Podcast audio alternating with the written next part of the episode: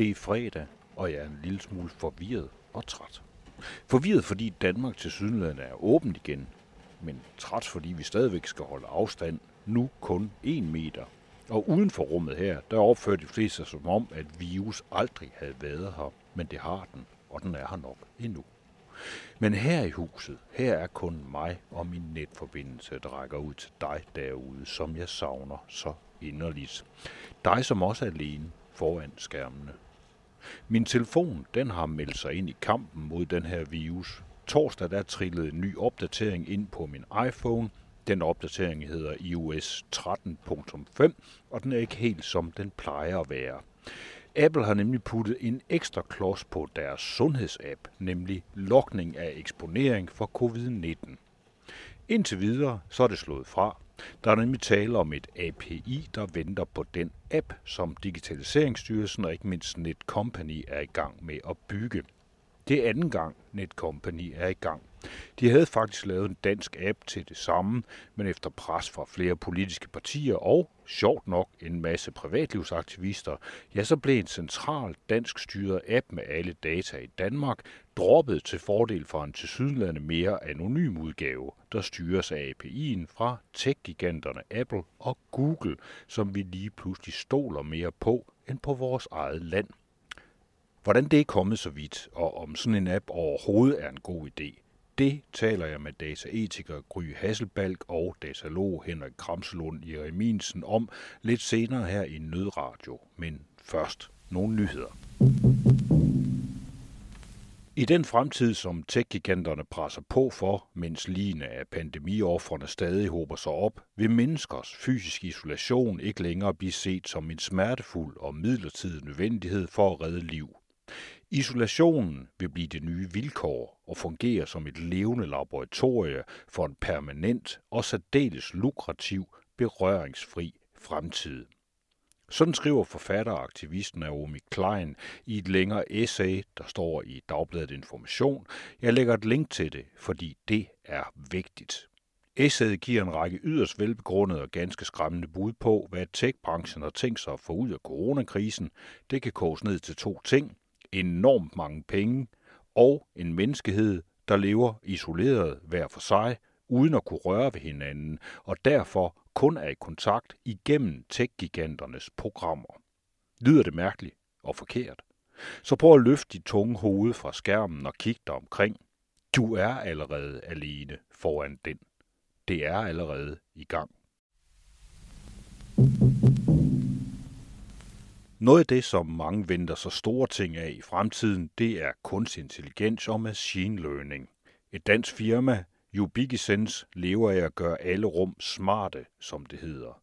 Og så vil de hælde kunstig intelligens ind i overvågningskameraer verden over, for at sikre sig, at folk ikke klumper sig sammen og står for tæt.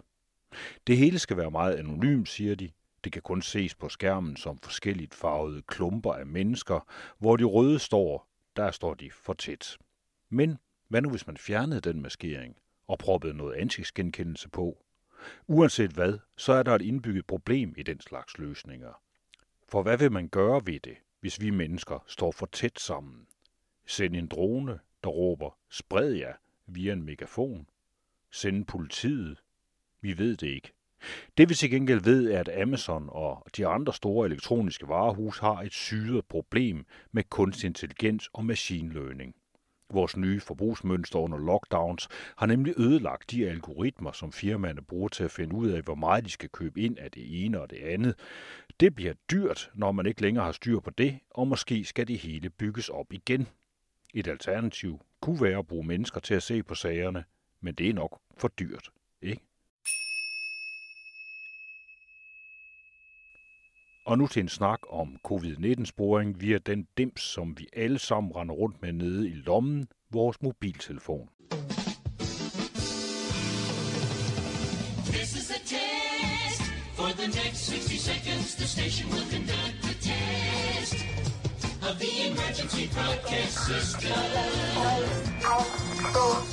This is only a test.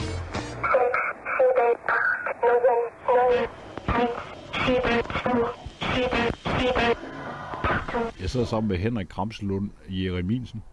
øh, som er øh, datalog. Øh, grunden til, at jeg har taget ud til dig, det er fordi, at øh, vi skal tale om den her app, som er blevet lavet, øh, til, øh, som ikke er blevet lavet færdig nu, men hvor der hele grundlaget er lige kommet ud, i hvert fald på min telefon i går. Øh, vi sidder og taler sammen fredag, og i går der kom der så den her opdatering til min øh, telefon, som betyder, at jeg nu har en covid-19 øh, API kørende i den her maskine. Øh, du har, øh, siden jeg talte med dig sidst tidligere nødradio for snart et par måneder siden, der øh, har du øh, gået og spekuleret rigtig meget over sådan en opsporingsapp, øh, smittesporingsapp, om det er en god idé. Kan du prøve at beskrive, hvordan har du det med sådan en i dag? Jeg har det generelt dårligt med apps. Øh, jeg synes, man øh, skal holde for øje, hvad man diskuterer, øh, når man taler om apps. Vi skal tale om, om en app overhovedet er den rigtige idé, om det er noget, der kan fungere. Vi skal tale om, hvilken teknologi, der eventuelt skulle bruges til afstandsmåling, og hvad man ellers har brug for i den type funktion. Og der er det slet ikke givet, at en telefon og en telefon-app er det rigtige middel. Hvis vi så snakker specifikt og ligesom springer hele den store, vigtige diskussion over og går til apps og Apple og Google, så skal vi også holde os for øje, at det er jo ikke nogen funktioner, som Apple og Google har forhindret os i at lave en app. Det har været noget funktion, som man ikke vidste, man skulle bruge. Det er først dukket op her med corona-apps, at man gerne vil have nogle funktioner, som ikke var tilgængelige. Og der har Apple og Google så på meget kort tid defineret noget, specificeret noget i nogle dokumenter, de har offentliggjort, der er kommet små opdateringer til dem løbende. Og nu, der har vi altså fået funktionaliteten bygget ind i vores almindelige operativsystemer. Det, der er blevet releaset hos Apple. Jeg tror, den hedder 3.5. Er det sådan der, eller 13.5? Ja. Noget i den stil. 13, ja, et eller andet. Det i hvert fald en, en ny version af iOS til iPhones, som gør, at man nu kan kalde nogle funktioner ned med et API.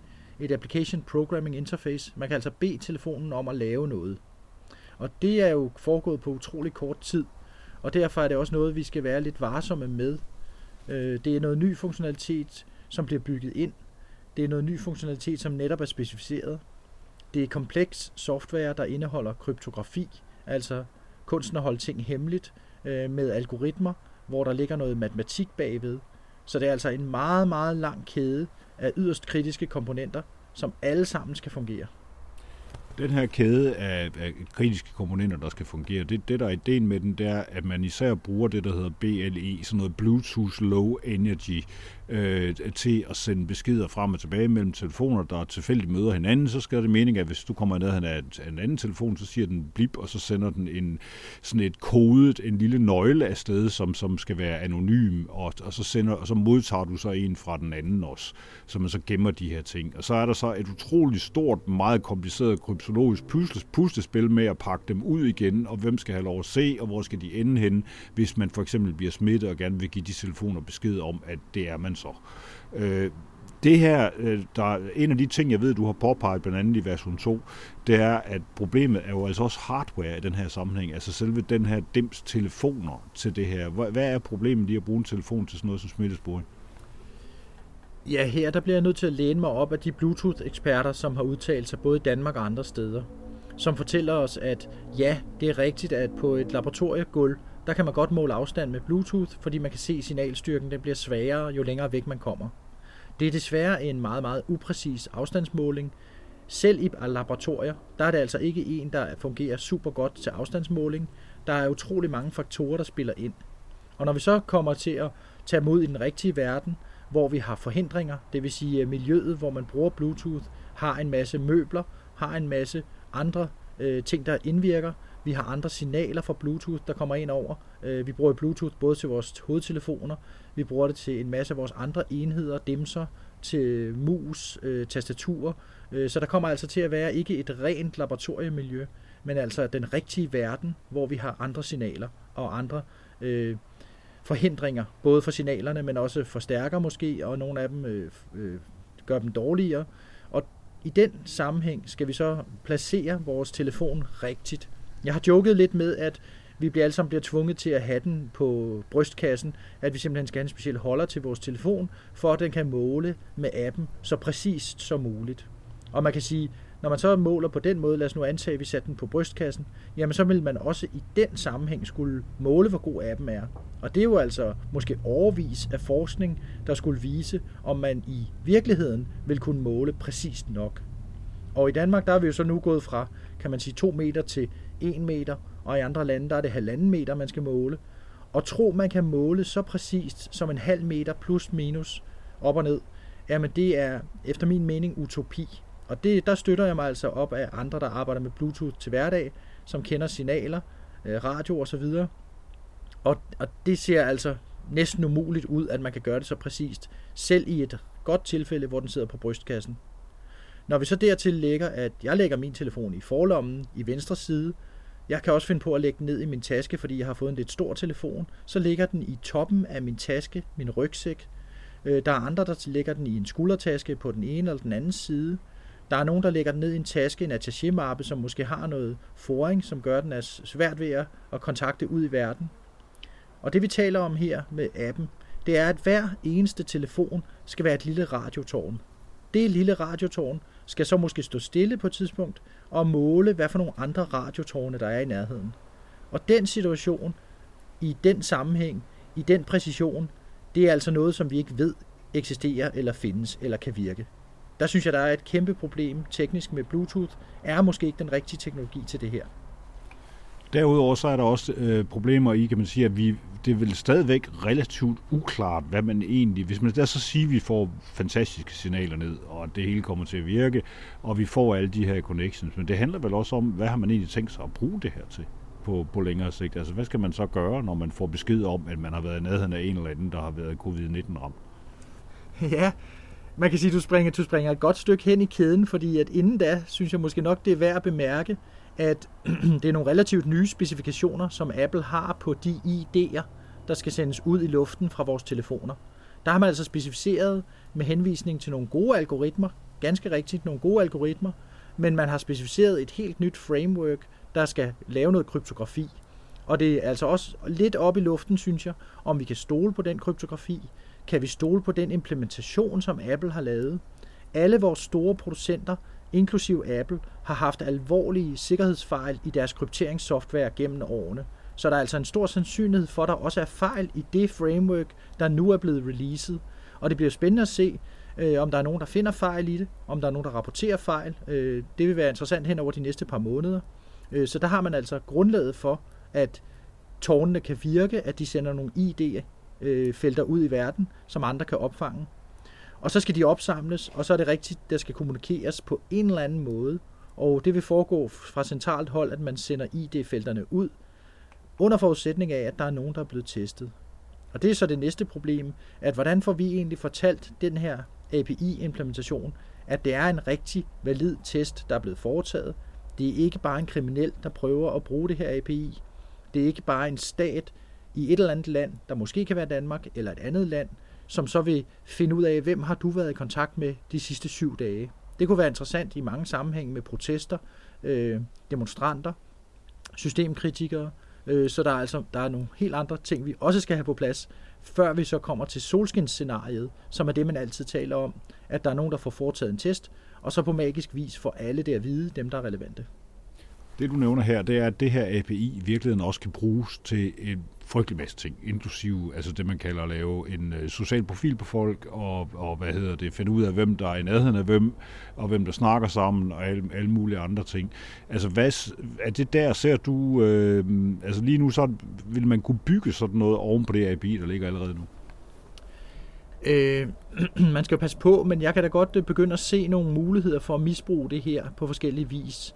Øh, nu er den her øh, installation øh, foretaget lige her for nylig, for næsten dage siden, og det betyder, at der er meget få telefoner, der egentlig har fået den her. Apple-fans øh, i Danmark er selvfølgelig gode til at opdatere, men, men der går lige noget tid, før hele befolkningen, der har Apple iPhone, får opdateret. Og det betyder, at hvis appen nu eksisterede, den danske app, og din telefon, Anders, begyndte at sende det her ud, jamen så vil man altså kunne måle og kigge efter den her type beskeder. Så man skulle altså kigge efter den type beskeder.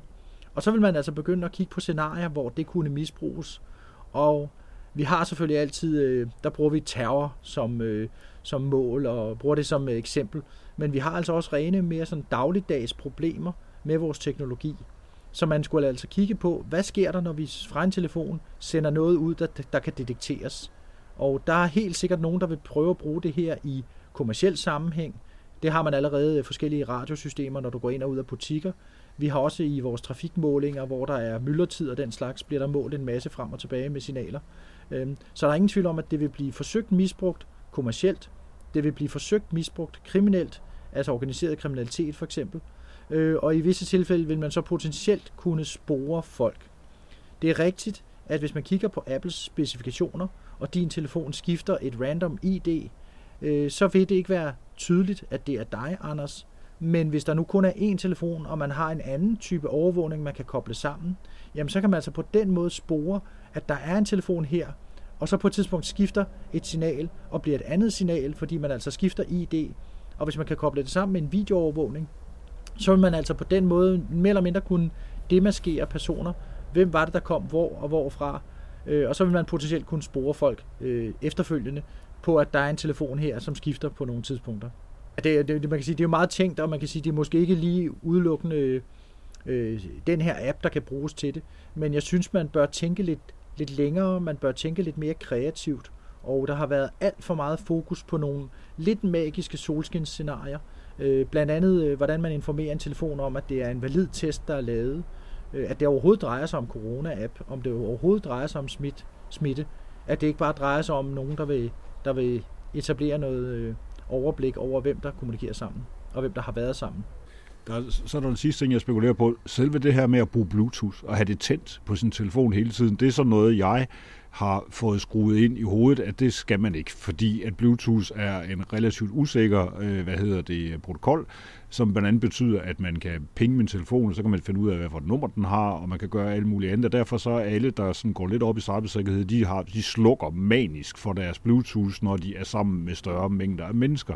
Hvordan vil du have det med det? Vil du øh, have, turde have din Bluetooth tændt øh, non-stop, når øh, hvad hedder det, den her app kommer? Nej, jeg er jo også typen, der slukker min Bluetooth, og øh, man kan sige, det går, det går rigtig langt tilbage efterhånden, at jeg, jeg fandt ud af, at det var nødvendigt. Øh, da vi begyndte at få Wi-Fi-netkort, altså simpelthen netkort, vi kunne sætte i vores bærbare computere, der fandt man ud af, at øh, det er jo en radio, og en radio den modtager signaler over luften, hvor man tidligere skulle stikke noget i min computer for at overføre data til den, så kunne man altså lige pludselig sende signaler ud i luften, som min radioantenne lyttede på. Og med både wifi og alle de andre trådløse teknologier, Bluetooth for eksempel, jamen der ligger der jo en driver. Der ligger noget software på telefonen, øh, som modtager det her data. Og noget af det ligger i tæt på hardware. Der er noget antenne og noget radiobehandling, som jeg ikke kender noget til. Men jeg ved, det så lander nogle gange i nogle driverprogrammer, som ligger i kernen af operativsystemet ofte. Og der er altså mulighed for nogle gange at hacke den vej igennem. Og derfor er vi mange sikkerhedsfolk, øh, mig inklusiv, som simpelthen slukker for Bluetooth og Wi-Fi, når vi ikke bruger det. Øh, fordi der kommer altså signaler i luften, og kommer der en besked til en app, som overtræder reglerne, en slags exploit af forskellige art, og det kunne potentielt være til en anden Bluetooth-app på den samme telefon, jamen så vil det altså forårsage problemer for telefonen. Så det kan godt ske, at det er nødvendigt at tænde Bluetooth for den her app, men jeg er ikke med på, om der ligesom er indbygget en firewall i Bluetooth i den her funktionalitet. Det er der formentlig ikke, hvor man ligesom øh, fjerner adgangen fra alle de andre øh, apps på telefonen og alle de andre funktioner i Bluetooth på telefonen. Så, så der skal vi altså kigge lidt nøjere på den slags øh, use cases og den slags angrebsvinkler. Øh, alt kode, man eksponerer til andre, har formentlig fejl, og nogle af de fejl kan altså udnyttes. Vi venter som sagt på, at der skal komme en regulær app øh, på et tidspunkt fra den, øh, som den danske stat eller Digitaliseringsstyrelsen råder med i øjeblikket. Det er sådan relativt uklart, hvad de egentlig har tænkt sig, de skal med den. Det bliver nok et eller andet med netop altså, at kunne, altså have mulighed for at give folk besked, hvis man har øh, fået øh, blevet positiv med covid-19 og så sende det rundt og sådan noget. Men der har været oprindeligt var der jo et ønske fra den danske stat om, at data skulle gemmes centralt. Det, det får de vist nok en lille smule svært ved at gøre nu. Men når den her app kommer ud, hvordan, øh, jeg ved godt, det er lidt kategorisk at spørge, men skal du have den? Ja, selvfølgelig skal jeg have den. Øh, jeg har en Android-telefon, der ligger klar nede øh, lige under mit bord. Øhm, den bliver sat på et øh, access point her hjemme hos mig, og så kommer den faktisk ikke til at bevæge sig ud i verden. Jeg kommer ikke til at have den med rundt. Men jeg skal straks installere den her app. Og det er jeg ikke den eneste, der gør. Derfor tør jeg også godt sige det åbent, og der er heller ikke noget ulovligt i Danmark i at tage sådan en app og analysere den. Jeg har tænkt mig at analysere datamønstre fra appen. Jeg har tænkt mig at analysere, hvilke websites og API'er den app bruger ude i verden. Hvad for noget data den sender. Hvad der skal til for, at den øh, modtager data. Og øh, når det kommer frem, hvordan den alerter, så skal vi også holde øje med, om den bruger sms, som man kom for skade at bruge i den norske app. SMS, som jo er en meget, meget usikker måde at kommunikere sådan en type følsom information på. Det kan både spoofes og ændres, øh, så, så vi skal da holde øje med, hvad den her app laver. Så selvfølgelig skal jeg have den her app. Det bliver spændende. Vi øh, vender tilbage til Henrik øh, Jerminsen øh, senere hen, når han engang har splittet appen ad. This is a test of the emergency broadcasting system. The broadcasters of your area, in voluntary cooperation with federal, state, and local authorities, have developed this system to keep you informed in the event of an emergency. If this had been an actual emergency, the attention signal you've just heard would have been followed by official information, news, or instructions. En ting er en app, men måske er det vigtigere, hvem der laver den, end hvad den kan. Det mener Gry Hasselbalg, som er Ph.D.-fellow i dataetik ved Københavns Universitet og medstifter af tænketanken Data Ethics. Jamen, altså, jeg synes, når man, når man tager sådan den dataetiske analyse, jamen, så er der selvfølgelig der er flere forskellige lag i sådan noget. Så kigger man jo på teknologier, som, som er de sociotekniske, hvilket betyder, at de, de er ikke kun teknologi og design, men de er også noget, der har sådan en indflydelse i samfundet og sådan noget ting. Og så når man så kigger på dem, øh, på de her kontaktsporings øh, apps, eller hvad man nu kalder dem for, jamen så er det selvfølgelig den danske her, man taler om. Så har der været nogle diskussioner omkring det tekniske design, og hvad er det for sådan en, øh, en privatlivsbeskyttelse, man har, og, og hvad er bedst, en centraliseret løsning eller en decentraliseret løsning. Øh, men udover det, så skal man jo også tænke på, øh, hvordan, altså, hvad er det for nogle diskussioner, der går bag øh, hele det her med at blive enige om, at nu laver vi en, øh, en kontaktsporingsapp, som enten er baseret på en Google Apple API, eller, øh, eller er baseret på en, der er lavet af staten. Øhm, og nogle af de ting, som man så kan kigge på, det er også at sige, jamen, jamen hvad, hvad er det så for en resultat, vi står med? Og der er, der er sådan nogle forskellige magtstrukturer i samfundet i forhold til, hvem der bygger vores teknologier, og hvem der laver vores øh, offentlige infrastruktur. Øhm, og der vil jeg sige, altså sådan min umiddelbare øh, oplevelse af det her, det er, at at, at øh, i Danmark der har man så valgt at, ligesom, øh, at, at, at udvikle en teknologi, hvor, hvor at det så er, at man i sidste ende har sagt, jamen men vi, vi tager nogle privatlivshensyn, øh, og dem, der stod, vælger vi så at stole på, at Google og Apple er dem, der ligesom kan give den API, som, som, som giver den, den største øh, sikkerhedsoplevelse, øh, eller den største beskyttelse af os som brugere. Øh, og det er sådan en meget mikroanalyse øh, af hele det her. Hvad er, hvad er vigtigt, når man laver sådan en app, som, som skal ligesom bruges til at øh, spore øh, og tracke øh, almindelige mennesker i hverdagen. Men hvis man så kigger på sådan det der større perspektiv, så var det det, jeg nævnte før omkring, jamen øh, øh for eksempel i det hele taget sådan en kontaktsporingsapp, hvis man skal tænke på det fra sådan en dataetisk synsvinkel, så en af de første spørgsmål, man egentlig bør stille sig selv, det er jo at sige, jamen når man så bruger sådan en kontaktsporingsapp, som er jo, øh, som der er jo risici lige meget om det er Google eller Apple, der, der, der giver API'en, eller det er en centraliseret eller decentraliseret løsning. Jamen er, den, er, den, er det så, er, er den vigtig nok, er den nødvendig nok, kan den hjælpe os? Og hvad, hvad kan den egentlig gøre, hvis vi hvis vi bruger den her teknologi i, vores hverdag, jamen hvad har det så for nogle sociale konsekvenser? Så for eksempel, at øh, Øh, altså, virker den overhovedet? Altså, får vi besked om pludselig, at nu har vi været i nærheden af en, der, der var smittet, og hvad skal vi så gøre? Øhm, hvorimod, hvis vi nu fik den besked fra en sundhedshjælper, eller vi fik det fra, fra et andet sted, kunne vi så få en anden type information, og ville vi gøre noget andet og sådan noget ting? Og eller hvis man, man får at vide, at at man ikke er blevet smittet, og man går og har det godt og tænker, gud, jeg har slet ikke været i nærheden af nogen de sidste, øh, den sidste par uger, som er blevet smittet, så nu kan jeg vist godt slappe lidt af, så vi går lidt, går lidt og krammer lidt mere, og kysser lidt mere på hinanden og sådan nogle ting. Så der er alle de der ting i det, som man skal tænke over, om, om det egentlig er værd at have sådan en løsning. Det er det første spørgsmål. øh, i en dataetisk analyse. Ikke? Øh, det, det, som det handler om, når, når vi tænker dataetik i det hele taget, jamen så er der alle mulige forskellige lag i det. Øh, vi, vi kan jo vælge at kigge på, øh, hvor for eksempel en del, som er vigtig i forhold til datateknologier, jamen det er jo det der med, at de har haft en indflydelse, og det ved vi jo ud fra, fra den historie, vi har i forhold til de her big data-teknologier, vi har brugt. dem. det har en, en indflydelse på, hvor meget kontrol vi har over vores egen data, og hvor meget indsigt forskellige, både staten eller de store virksomheder, kan have i vores privatliv og sådan nogle ting. Det er en side af det, men dataetik er jo også noget meget større end det. Det handler jo om, kan man sige, at vi har fået sådan en, en samfundsstruktur, som er bygget på øh, forskellige teknologiske infrastrukturer, der består af data, hvor at øh, der er nogen, der har adgang til, til data, og der er nogen, der ikke har adgang til det, og der er nogen, der er meget øh, transparente. Altså vi selv har oplevet, at vi er meget transparente med vores data i forhold til, hvad vi deler på internettet, og hvem der holder øje med os, og hvem der tracker os. Og det skaber jo sådan nogle informationsmagtfordelinger øh, øh, eller relationer mellem for eksempel os som almindelige borgere og staten eller virksomhederne og sådan ting. Og hvis man så skal lægge en dataetisk perspektiv på det, men så skal man sige, jamen, vi vil gerne have nogle teknologier eller nogle, sådan en datainfrastruktur, hvor der er sådan en demokratisk balance mellem, øh, hvor meget øh, kontrol vi har over vores data, og hvor meget vi ved om, hvem der går og holder øje med os, og hvem der ikke gør, og hvem der ligesom har, sidder på data om os, og, og hvem der har magt ved hjælp af data og sådan ting. Og der i hele det der kæmpe perspektiv, øh, jamen der indgår sådan en lille øh, teknologi som en contact tracing app.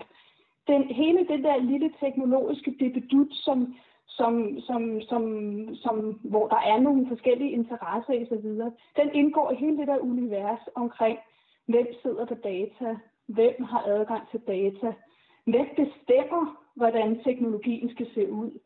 Og i normalt kan man så sige, i normale sådan, demokratiske samfund og sådan nogle ting, jamen så har det jo faktisk været, altså, så har det været staten, der har ligesom bestemt, hvordan skal vores infrastruktur se ud, og, og hvem har adgang til hvad, og, og de er jo også det, man, som man siger de er accountable over for os som borgere og sådan nogle ting.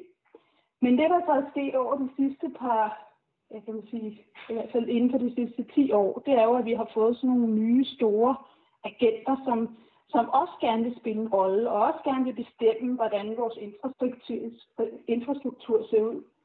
Øhm, og det er jo de der store Google og Apple og Facebook og den, som man kalder GAFA på, øh, altså alle dem Amazon og sådan nogle ting, som ligesom har været med til at bygge hele den her infrastruktur og, og lidt, lidt godt ud for deres egne regler. Selvfølgelig er der lovgivning, der bestemmer, hvordan de gør med vores data, men, men de har jo bygget øh, teknologier, de har designet det, hvordan det hele ser ud, og der kan vi se, at nogle af konsekvenserne har jo været, at der er blevet designet en, en infrastruktur, som er sådan det, man kalder tracking by default, og hvad er bygget på det, som, som øh, hende professoren Susanne Zuboff kalder surveillance capitalism. Altså sådan nogle principper i, at den her struktur skal gerne være så åben som muligt, så, så man kan have mulighed for ligesom at, at få noget, noget økonomisk øh, ud af, af de her data inden for strukturen.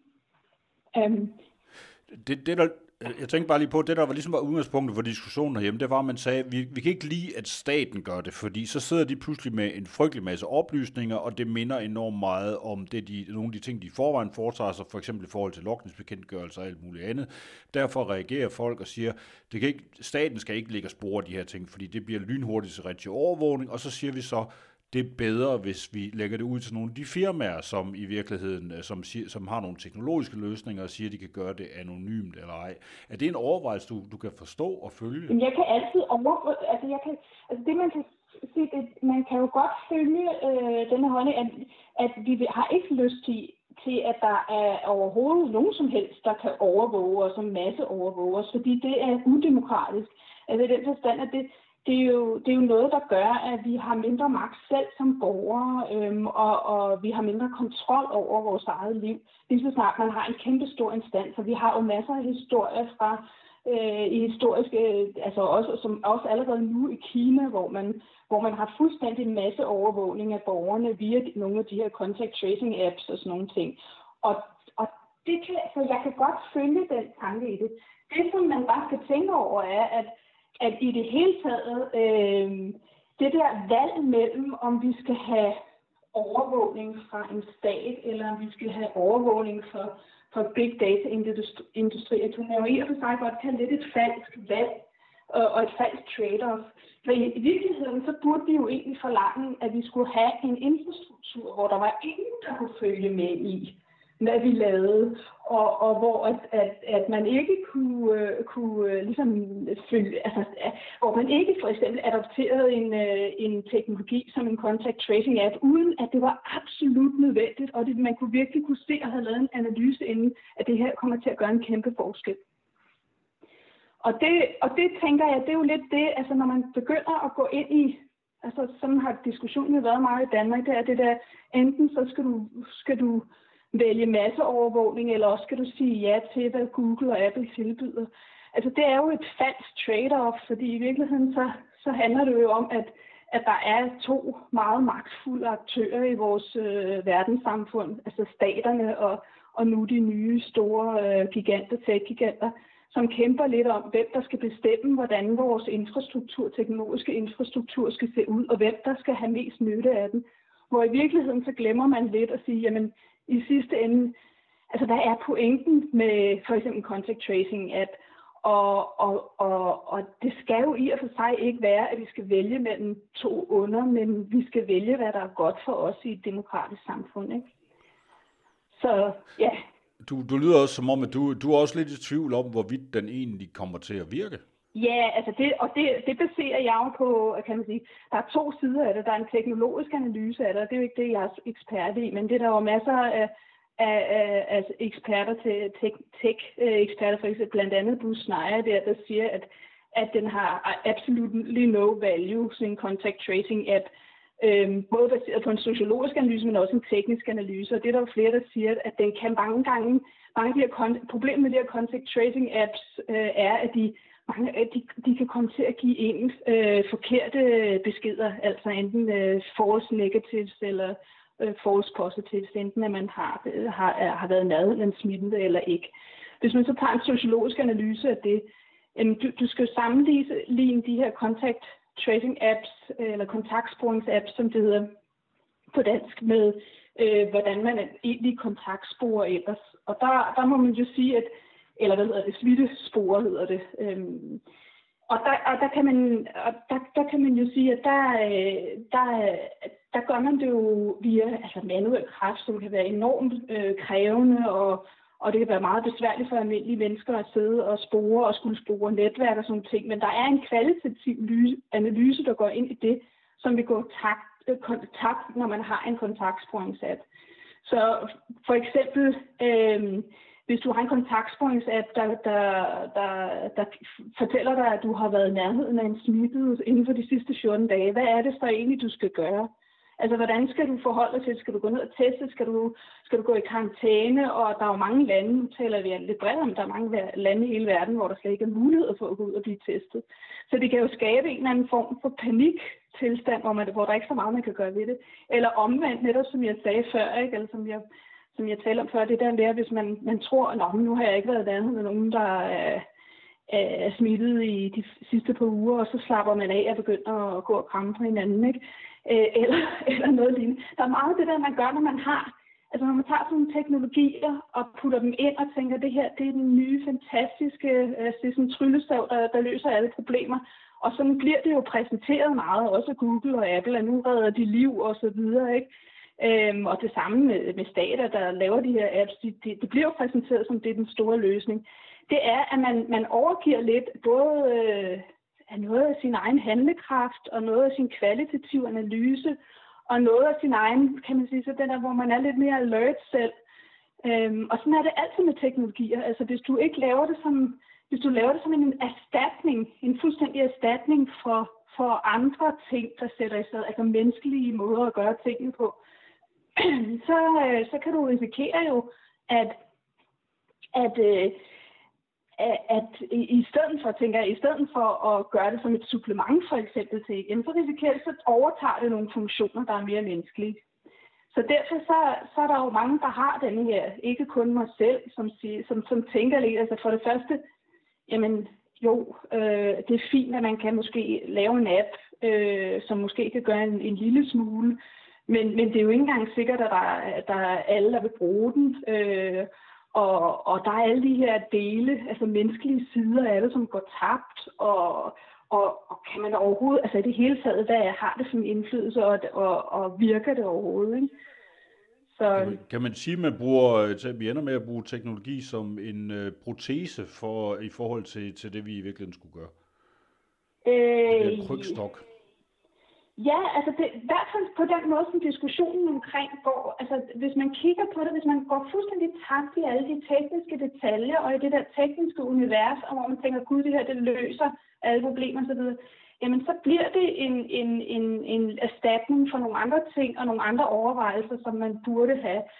Og der er det jo igen, det er jo derfor, man siger, altså det det, når vi snakker om dataetik, ikke, så snakker vi jo ikke kun om teknologi, som jeg sagde tidligere, så snakker vi om teknologi som en del af et socialt univers. Altså, at der er et, en etisk dimension, hvor det er, når man laver en teknologi, så tager man nogle valg, og man, og man, altså, der, der, der er nogle øh, konflikter mellem forskellige interesser, og så vælger man og siger, jamen nu, nu, nu satser vi på det her. Ikke? Og, og hvis det er, at man ligesom glemmer den der øh, sociale analyse, og også den der analyse, hvor man så siger, jamen hvad er det så, hvis vi ikke siger ja til, at staten laver det, men så siger vi ja til at, at overgive fuldstændig al vores tillid til, til, til to store virksomheder, som ja, i designer af deres analyse, der, der, der, altså, i deres teknologi, så ser det ud som, at den, at den er sådan rent teknisk, er den mere øh, sikker i forhold til, fordi den er decentraliseret løsningen.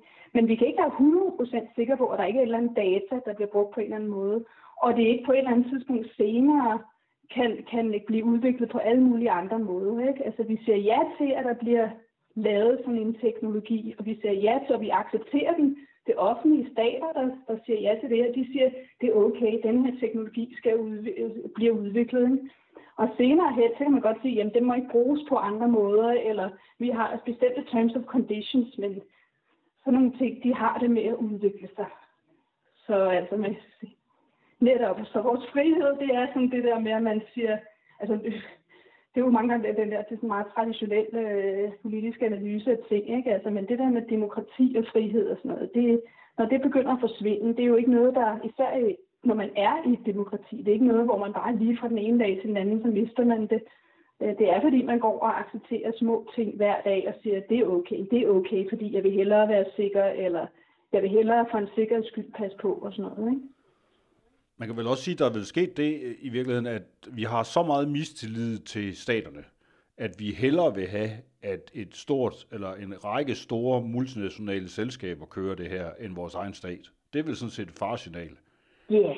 og det er jo, kan man sige, det er jo lidt, jeg synes, altså jeg har jo, personligt har jeg jo ikke tillid til, til så meget, altså til nogen, medmindre der, jeg har indsigt i, hvordan processerne kører og sådan noget. Så kan man sige, med staten, der har man i det mindste, der, der skal man øh, formelt set have indsigt, og også selvom man, er, man har mistet sin tillid nogle gange, ikke, så er der, altså der er mere det der accountability framework i forhold til, hvad de må og hvad de ikke må. Ikke? Øh, jeg kan godt forstå, at folk er blevet forskrækket allerførst over statslig overvågning, fordi de første steder, hvor de der contract tracing apps øh, blev, blev lavet, det var jo i sådan altså, øh, steder som Kina, hvor det bliver brugt øh, til at begrænse folks adgang til forskellige steder, og det bliver brugt til at berøve folk deres frihed, og det vil blive også brugt øh, altså 100% senere hen øh, til at, at, at videreudvikle deres masseovervågningssystem. Så, så på den, det kan man da, jeg kan da godt forstå, at man, at man bliver bange for det. Men igen, som jeg sagde før, så synes jeg ikke, især når vi bor i et demokratisk, øh, altså, og vi er i en demokratisk øh, verden, altså, og et system, jamen, så synes jeg ikke, at vi skal sige ja tak til hverken det ene eller det andet. Vi skal ikke, øh, og, og vi skal slet ikke, og der vil jeg sige, det er mit største problem med, med det her, øh, det er, at øh, altså, der er jo øh, mange historier omkring, hvor, og, hvor meget, øh, altså hvordan Apple og, og og Google de jo ligesom har været direkte inde i processerne omkring det og sat begrænsninger for, hvad, hvad, hvad offentlige myndigheder i Europa og, og hvad, man, hvad, hvad folk har siddet og prøvet at udvikle, har de ligesom sat sig, så øh, har været inde at bestemme og påvirke de der processer øhm, direkte og sat nogle begrænsninger og sagt, jamen det er bare ærgerligt, for sådan ser infrastrukturen ud, så I kan ikke gøre, det, I vil. Og hvad enten det er nogle, med nogle gode intentioner, øh, hvilket er lidt sjovt, for man tænker, det er jo lidt sjovt, at de pludselig har så gode intentioner, i hvert fald Google på vores datas vegne, når det handler om, om andre, der skal have fat i, i vores data frem for dem selv. Ikke? Men lige meget om de har gode eller dårlige intentioner, så bryder jeg mig ikke om i forhold til, hvordan vores, øh, øh, hvordan vores øh, altså magtstrukturer fungerer i demokrati, at en kæmpe stor virksomhed øh, kan komme øh, et eller andet sted uden for Europa og bestemme, hvordan, hvordan man gør tingene her. Ikke? Øhm, så så det, der, kan sige, der, er et, der er et problem med det. Ikke? Hvordan kan man sige, at vi, vi er i virkeligheden også ved at nå et punkt nu, hvor netop de her store tech-virksomheder, de de facto, som du selv har været inde på tidligere, de definerer de infrastrukturer i et samfund, som vi skal leve i, som, man, som staten før havde monopol på. Ja, og det har, de, det har de jo været med til at gøre i lang tid. Jeg vil så sige, at så er der jo sket, og det er jo det, der ærger mig lidt, for jeg har været en del af den her udvikling, det ved det har det vi nogle stykker, der har været for, for i mange, mange år, ikke? Og vi var, altså, det, der var jo en krise i, i hele denne her udvikling, den her big data infrastruktur. Der var en krise, en offentlig krise, med, med, hvor vi hørte omkring, alle, altså pludselig fik viden omkring, øh, hvor meget indsigt de her kæmpe virksomheder havde i vores data, og hvad det blev brugt til med Cambridge Analytica og alle sådan ting. Øhm, og så, så der var jo, man var jo begyndt at ligesom sætte nogle grænser her i Europa, ved, blandt andet med øh, de, databeskyttelseslovgivningen, og sige, jamen det er bare ærgerligt, I kan gøre tingene på den her måde. Vi bygger vores egne teknologier. Og der var det, som man som, og det var det, øh, øh, jeg og Pernille Tranberg i vores bog skrev oprindeligt om, at vi så mange af de her nye virksomheder og måder at bygge teknisk infrastruktur på og sådan noget, der lidt, lidt, mest poppet op i Europa, hvor man tænkte, nu laver vi ting, nu vender vi tingene på hovedet og laver alt sin privacy by design. Så der var gang i denne udvikling med, at nu bygger vi tingene på en, altså vi starter helt forfra og ryster posen og siger, nu bygger vi øh, teknologier, der ligesom øh, putter mennesket i centrum og giver mennesker kontrol over deres data og sådan ting. Og så lige pludselig kommer der en krise, og så vender det hele på hovedet, og man siger, at jamen, det er okay, øh, fordi der er lige den her krise lige nu. Nu siger vi ja tak til øh, alligevel, at fordi de sidder jo på infrastrukturen. Det, jeg har hørt meget af det argument, at jamen, de har jo alligevel vores data, og det bliver jeg meget ked af at høre, fordi den, kan sige, den, den diskussion har vi haft før, og hvor vi sagde, at vi er ligeglade med, at de allerede, eller vi er ikke ligeglade med det, men, men det er bare fordi, at de allerede sidder på vores data, og vi, og vi stort set ikke har så meget privatliv mere via de her devices, jamen så kan vi godt drømme og tro på at prøve at bygge nogle andre ting. Ikke? Øhm, så det er også meget ironisk, kan man sige, at der kommer sådan nogle øh, virksomheder, så siger, at de er store privatlivsforkæmpere, fordi altså, så kan man bare tage sin egen Android-telefon op og så sige, ja, det er sjovt, at de først er begyndt at kæmpe om det nu, ikke? Man kan sige, at der var måske nogle andre områder, de burde øh, tage sig lidt mere af i den her sammenhæng, øh, end lige præcis der. I hvert fald det være smukt, hvis de, øh, hvis, de, hvis de kastede det ud over flere områder, end bare præcis det her med smittesporing. Det, der jo sker i forbindelse med det her, det er jo også, at at der kommer netop, som du nævner, så fordi vi har en krise, så er der rigtig mange teknologier, som man før ville have sagt, det var det er noget slemt noget det her, det vil vi ikke have. Den, den lige pludselig er på vej ind nu. Der er blandt andet kommet et nyt, øh, der er et dansk firma, som, øh, som ligger og udvikler kunstig intelligens til kameraer. Øh, de hedder øh, Ubiqusense, Ubiqusense hedder det, øh, som vil lave sådan noget kunstig intelligens, som betyder, at man kan holde øje med, om folk de står i, øh, i flokke, altså for tæt på hinanden, øh, selvom de overholder de her øh, ting. Og virkelig kan man sige, at hvis det her kommer til at virke, så behøver man egentlig ikke nogen app, fordi der vil være et eller andet system, der reagerer med det samme, lige når man har været tæt på nogen. Balladen med det, det er så, hvis man laver, de siger så, at vi har lavet det her fuldstændig dataetisk, det tror jeg, at de bruger udtrykket, de siger, at vi har lavet det sådan, at vi ser ikke nogen ansigter, vi gemmer ikke nogen konkrete billeder. Men der ved at hvis man sætter din øh, fine analysemaskine i gang med det her, så vil du sige, at det er i hvert fald ikke nogen dataetisk løsning, de har lavet alligevel. Nej, fordi der kan man jo netop, altså de, kigger, de tænker jo også på dataetik som noget, der kun handler om privatliv.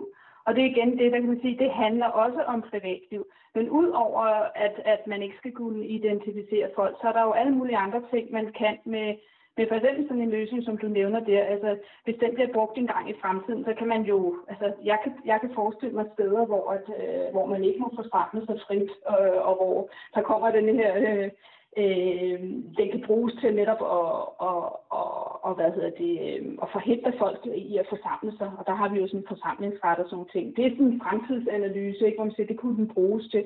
Men udover det, så er der jo også bare, øh, hvis du tager den der øh, sociale analyse af det igen, som jeg lavede før, øh, jamen så vil der jo være, hvis du for eksempel render rundt med en app, der biber hver gang du kommer i nærheden af nogen, øh, og den app, eller ikke og den, øh, det der videosystem, det er der ikke i, øh, øh, i, det er der kun i nogle rum og ikke i andre, jamen så er der måske, hvis man bliver vant til at gå, og det biber, jamen så slækker man igen på det, når man så kommer ud i et andet rum, og, og, og måske går lidt tættere på hinanden, eller man kan også skabe panik. Øh, udtryk forestil dig at gå rundt i et rum, der biber, biber konstant, øh, og, og konstant gør dig opmærksom på, at nu er du tæt på et andet menneske det er igen den der teknologiske løsning, som vi har inde i, som, som bliver lagt ned over, øh, faktisk her i, i det hele taget, over hele rummet, hvor, for at, at kontrollere på en eller anden måde, øh, og som har et potentiale for, for at have den her masse. Altså det handler jo om social kontrol generelt, og alle teknologier, der bliver bygget øh, for at kontrollere os øh, socialt frem for, at vi selv, øh, og det er jo det, man gør i et demokrati, og det er blandt andet derfor, man i Danmark stadigvæk har kunnet gå ud, hvorfra man i mange andre lande ikke har været, har været under fuldstændig lockdown. Det er fordi, at man har det der princip om, at, at, at øh, det enkelte individ skal have en, en frihed til at tage beslutninger selv, og til at og, og, og, og også selv deltage i, når der er for eksempel sådan en kæmpe krise, så deltager vi selv i at, at sørge for, at tingene ikke spreder sig. Vi skal ikke have en stor paternalistisk stat, der fortæller os, eller en, en arbejdsgiver, der, øh, der, der biber, der sidder som sådan et stort øje op over, og så biber hver gang vi kommer i mad eller andre. Altså det er sådan, det er sådan generelt, kan man sige, igen, det der med, at der er teknologien, hvor jo, det er fint, øh, vi kan måske ikke blive identificeret, men så er der det overordnede perspektiv, der siger noget om, hvad er det for et samfund, vi vil leve i. Og, og det er jo det, øh, etik handler om. Øh, det handler mange gange ikke om de små bitte detaljer, det handler om de overordnede makroperspektiver. Og, og der har vi jo nogle meget, øh, meget specifikke, altså sådan etisk rammeværk i Europa, som bygger på vores fundamentale menneskerettigheder omkring menneskets øh, øh, værdighed, og omkring, at vi altid prioriterer menneskets, eller især det individuelle menneskets øh, interesser, før vi øh, prioriterer meget større interesser, som for eksempel når der er en pandemi, øh, og, og, og vi tænker, nu skal vi løse de her kæmpe problemer. Og, og bare lige for dem, dem der ikke lige måske har forstået, hvad den der anden ting går ud på. Altså, det vi har snakket om først, det har været den her covid-19 øh, mulige app, som ikke er kommet ud nu, så vi kan ikke rigtig bedømme den. Vi kan kun bedømme det her framework eller API, som Apple og Google har udsendt her øh, inden for den her uge. Øh, og det går altså ud på, at man kontakt, kontaktsporer folk efter, hvor de, om de kommer i nærheden af ens telefon, så bliver der dannet sådan nogle, øh, hvad hedder det, øh, nogle små tokens på telefonen, som man bagefter kan slå tilbage, om man har været i nærheden af nogen, som er smittet. Og det har der været en masse diskussion om. Den anden, jeg har nævnt, øh, det er øh, et firma, der hedder Ubix, Ubix, sense som er et dansk firma, som laver kunstig intelligens til kameraer, og det er altså sådan et system, som skal betyde, at de, øh, man kan bare proppe det ind i eksisterende overvågningskameraer, og så kan de så se, om folk er for tæt på hinanden, og så udpege det, der hedder hotspots. Øh, og Gry Hasselbalg, du er som sagt medstifter af Data Ethics og Ph.D. Fellow ved Københavns Universitet i dataetik. Der sådan nogle løsninger som det her, det er jo så der, hvor du siger, at det, det risikerer at komme til at ændre vores samfund på forskellige vis. Det vil også ud fra det med, at, at noget, der starter som noget, der egentlig er godt ment, det har en tendens til at glide hen over tid. Er det sådan, man skal forstå det? Ja, det, det har det. Altså, og, der er, og man kan sige, det, det er jo igen, når vi så tager det ud fra et etisk perspektiv, så for eksempel i Europa har vi nogle, øh, nogle, har vi nogle standarder for for eksempel hvad må man forske i, og hvad må man udvikle osv., øh, blandt andet inden for genteknologi. Så, så bliver der lavet nogle, nogle grænser. Altså der er nogle ting, som vi simpelthen beslutter os for, det kan vi ikke gøre, fordi det, det passer ikke med vores etiske standarder. Øh, og det kan man jo sige, det kunne man jo også godt sagtens lave for teknologi. Man har blandt andet haft meget snak før øh, pandemien, havde man det altså oppe og snakke omkring øh, om facial recognition technologies, der bliver brugt til mass surveillance, at at det, det, må, det, det, det snakkede, det var i hvert fald op og snakke om den diskussion, er, den er sådan lidt, den ligger lidt og, og kører op i luften i øjeblikket. Men, men det var jo oppe som for eksempel et sted, hvor man siger, det, det, burde, det må man ikke udvikle i Europa og sådan nogle ting, og lave et, et lovgivnings, øh, lovgivning omkring det. Jo, der, der er vel også det hele, kan man sige, at, at det vi vel egentlig savner nogle af os, det er jo, at der er nogen, der ligesom fra starten siger, der er simpelthen nogle teknologier, det vil vi simpelthen ikke bruge, uanset om der måske er mulighed for, at de kan, kan, kan, kan hjælpe os på en eller anden vis. Altså, er det, det, det er vel det, vi savner, det er vel, der er nogen, der sætter nogle hegnspæle ned, fordi lige nu, så kommer alting jo i spil. Jamen, altså, jeg tænker mere, det er et spørgsmål om, at der er behov for, at der er nogen, der sætter sig ned og ikke kun kigger på den tekniske løsning, men kigger på, hvordan den indgår i samfundet. Så for eksempel siger, jamen denne her, for eksempel en contact uh, tracing app, eller smittespunkts app, eller hvad man nu kalder det for, uh, at den, den ligesom, hvordan indgår den, uh, hvad, hvad kan vi gøre i forhold til, hvordan indgår den uh, i sociale sammenhænge videre. Og hvis det så er, altså som udgangspunkt, det er en af de ting, man kan gøre, men man kan også netop, som du siger, sætte sig ned lave en ordentlig analyse. Fungerer det rent teknisk? Øh, hvad er konsekvenserne? Øh, og hvor seriøst er denne her? For eksempel, hvis det nu var en, en krise, som var langt større end, altså, hvad, nu, nu ved vi lidt mere om det, ikke? Altså, hvis den, hvis, det, hvis den var ligesom den film, som alle refererer til Contagion, jamen, så kunne det godt være, at man blev nødt til at give køb på nogle af sine etiske principper.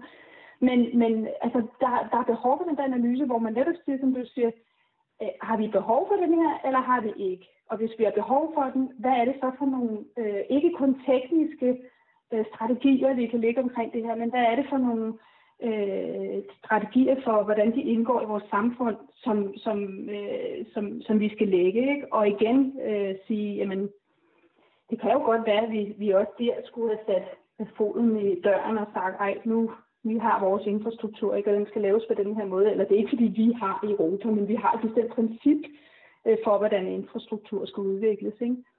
Øhm, og og det, det er jo også et spørgsmål, man kan, man kan ligesom stille. Ikke? Øh, så, så, så helt klart, den der analyse i starten, hvor man siger, er, altså, er der et formål med det? Virker det? Er det det værd? Ikke? Fordi det hele, det er altid, sådan er det altid, når man bygger teknologier det er, at der er den der øh, forhandling mellem forskellige interesser, som kan både være etiske, og de kan være økonomiske, og de kan være statslige, og de kan være individuelle for os som borgere. Øhm, og, og når resultatet, øh, som man kommer til at stå med i hænderne, det vil altid være, at der er et eller andet, der er et, et, et kompromis, et kompromis, som man siger, øh, mellem de der interesser, og der er noget, der ligesom får lov til, at der er et eller andet magtforhold, der, der, der får lov til at ligesom dominere. Og sådan er det altid med teknologier. Og det er ret vigtigt, at vi tænker over det. Vi håber det bedste. Tak til Gry Hasselbalk, medstifter af Tænketanken Data Ethics og Ph.D. Fellow ved Københavns Universitet i dataetik.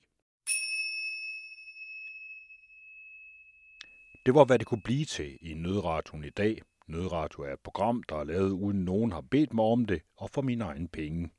Hvis du har en historie eller et godt tip, så skriv til mig. Der står en mail under podcasten. Du må også meget gerne optage en kommentar på din snart overvågede mobiltelefon og sende den til mig, for eksempel via WeTransfer eller OnionShare eller Signal eller hvad du nu bruger.